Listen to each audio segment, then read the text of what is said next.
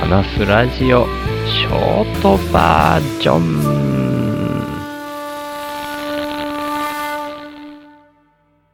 いやー、昨日なんやかんや嬉しいことがいっぱいあったんすよ。っていうことで行きましょう。週の話すラジオ話すは手放すの話す。前置きも短くていいかなーなんて思って、もうちょっといきなり始めちゃって、そんな長たらしい前置きを手放しましたっていうこと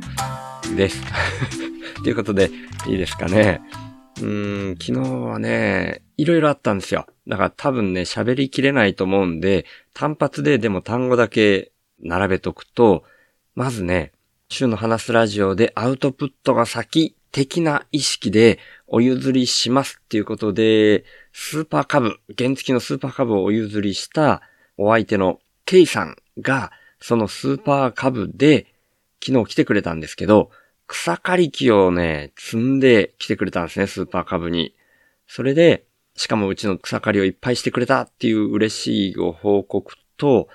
で、これもちょっと前にお話しした単発で PayPay のインプットをしてくれた方がいてっていう話をしていて、後日、それが完全人間ランドの方でも、スポンサーをされていたイランクーさんだったってことが分かって、で、ちょっとね、付属したいろいろお話があってっていう感じの匂わせだけを僕がしていた、そのイランクーさんから DM でお返事があって、その話自体も話してもいいですよっていう風に言ってくださったっていうことと、これもちょっと前に話した、樋口塾に最近入ってきたケンデア君がいろいろとまた DM で僕に相談してくれてて嬉しいっていう話と、で、悟り系エンジニアのつぶやきのシオスさんがまた僕の話きっかけでお話を一本話してくれてて、それも嬉しいっていう話、いろんなことがありますね。僕なんかね、リアルで人と会うことも本当にあんまないんですよね。昨日、K さんが来てくれて、まあお店で買い物すること以外で人と会ったのすごい久しぶりって感じですよ。っていうような暮らしをしてても、まあ毎日、毎日今配信してんのに、ネタに困らないって言ったらちょっと言い方良くないな。いろんなことがあるから、ネタがないなんてことは本当に嘘だなみたいな感じがしてますよね。いや、それはあんたが変わった生き方してるからでしょみたいに言われるかもしれないですけど、いや、でもこれね、なんか、なんというか、自分の認識次第っていう感じがするんですよね。切り取り方次第というか、認識次第っていうか、僕具体的に何かを行動してるっていうよりは、まあ、ポッドキャストでああでもない、こうでもない、小さいことをね、昨日もなんか土間を自分で作りたいとかね、そんなね、知らんがなっていうような話をしてるだけな人間なわけですよね。なんですけど何かしら、そういう反応をいただけるっていうすごいありがたすぎる状況っていうのは僕自身がすごいありがたいありがたいっていうのもそうだし、K さんが来てくれたきっかけで言うと、スーパー株を手放すっていうね、普通だったら、いや、それちゃんと売ればね、それなりの値段で売れるはずのものではあるから、そう、アホでしょっていうような話にも、うん、することもできるような話だと思うんですよね。なんですけど僕の中ではもうこんな風な動きでそれを逆に楽しんでいくみたいなのが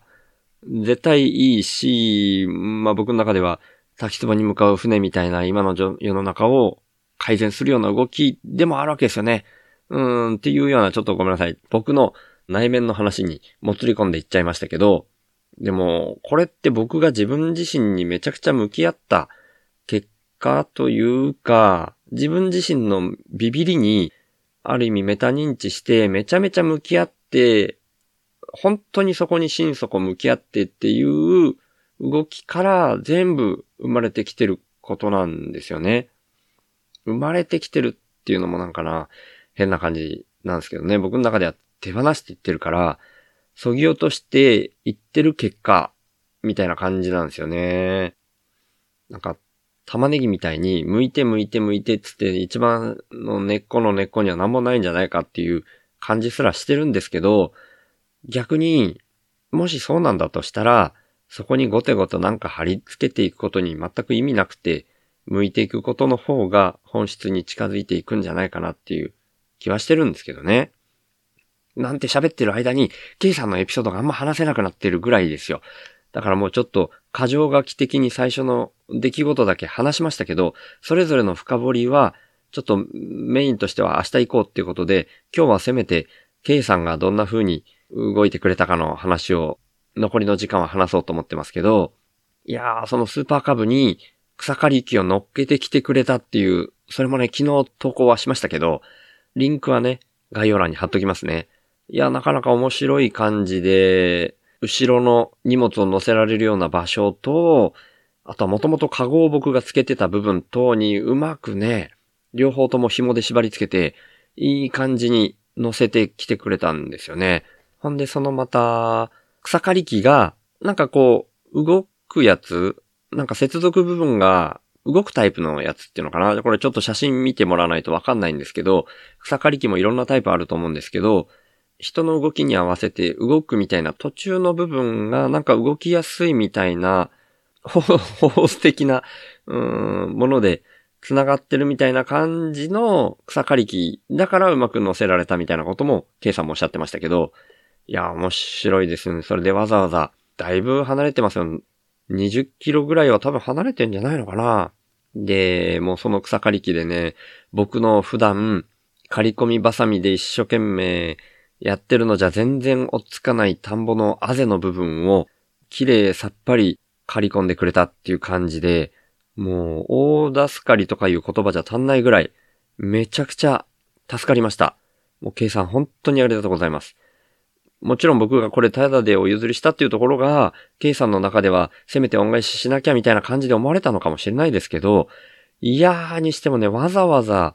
草刈りをするためだけにですよ。何十キロ離れたところに、スーパーカブで乗って、わざわざ草刈り機積んで来てくれないですよ。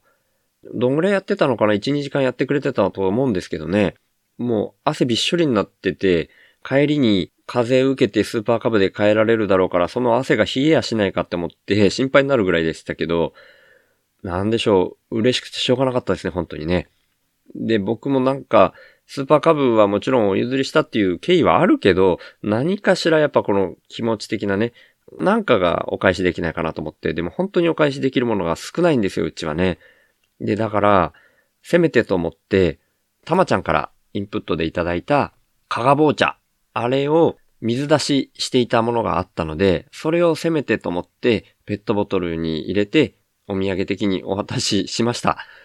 もう、そんなことしかできなくてすんませんみたいな感じですけど、もうほんと嬉しかったです。また来ますなんて言ってくれましたけど、ケイさんね。いやー、もうわざわざ来ていただくのは本当に申し訳ないです。なんで、もう本当に気持ちだけ受け取っておきますみたいな感じで。でもなんか本当についでがあるようなことがあれば、また、うちに顔を出していただけたら、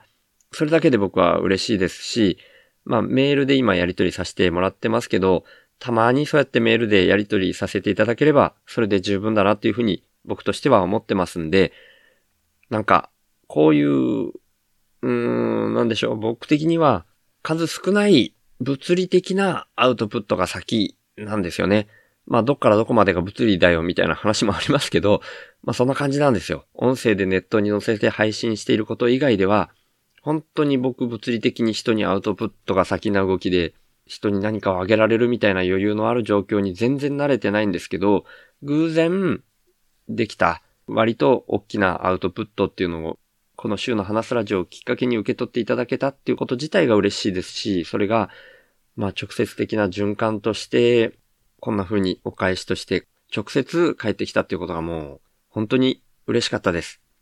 今後とも仲良くしていただけたら嬉しいなっていう風にも思ってます。っていうような感じでね、本当に K さんの話メインっていう風に今日持ってたんですけど、最初の前置きが長くて、K さんの活躍っぷりがあんまり話せてないかもしれないですけど、で、できたら、また明日以降に、イランクーさんのお話とか、ケンデア君のお話とか、シオスさんのお話も、できたらいいなっていう風に思ってます。はい。今日はこんな感じにしておこうかなと思います。ということで、週の話すラジオ、略して週報は、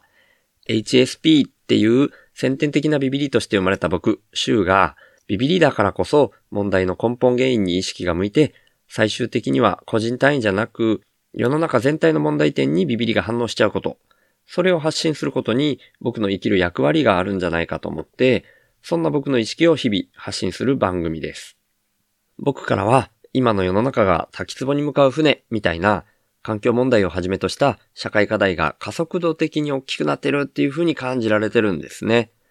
だから僕がビビりすぎるせいでできたメタ認知っていうか、そこから来る意識と問いを投げるみたいな感じが、このポッドキャストの位置だと思ってます。僕はそんな滝壺に向かう船みたいな状況は、間違いなく人間が作り出していることだと思ってて、人口自体加速度的に増えていることもあるし、人間の欲望も大きくなりすぎてるっていう風に感じてます。で、その原因として人間の欲望を増幅させてしまうような特徴をだんだん強めてきてしまっているお金っていうものが一つあると思っていて、そんなお金みたいな何かが入ってこないと、インプットされないと、自分からもアウトプット出さないよみたいな交換条件的なインプットが先な構図も感じてます。だとしたら、アウトプットが先な構図に逆転させることで、滝壺に向かうスピードが緩和されるんじゃないかなって思ってます。で、そんなアウトプットが先っていうイメージなんですけど、生きていくために最低限のことで満足するみたいなのも大事だと思っていて、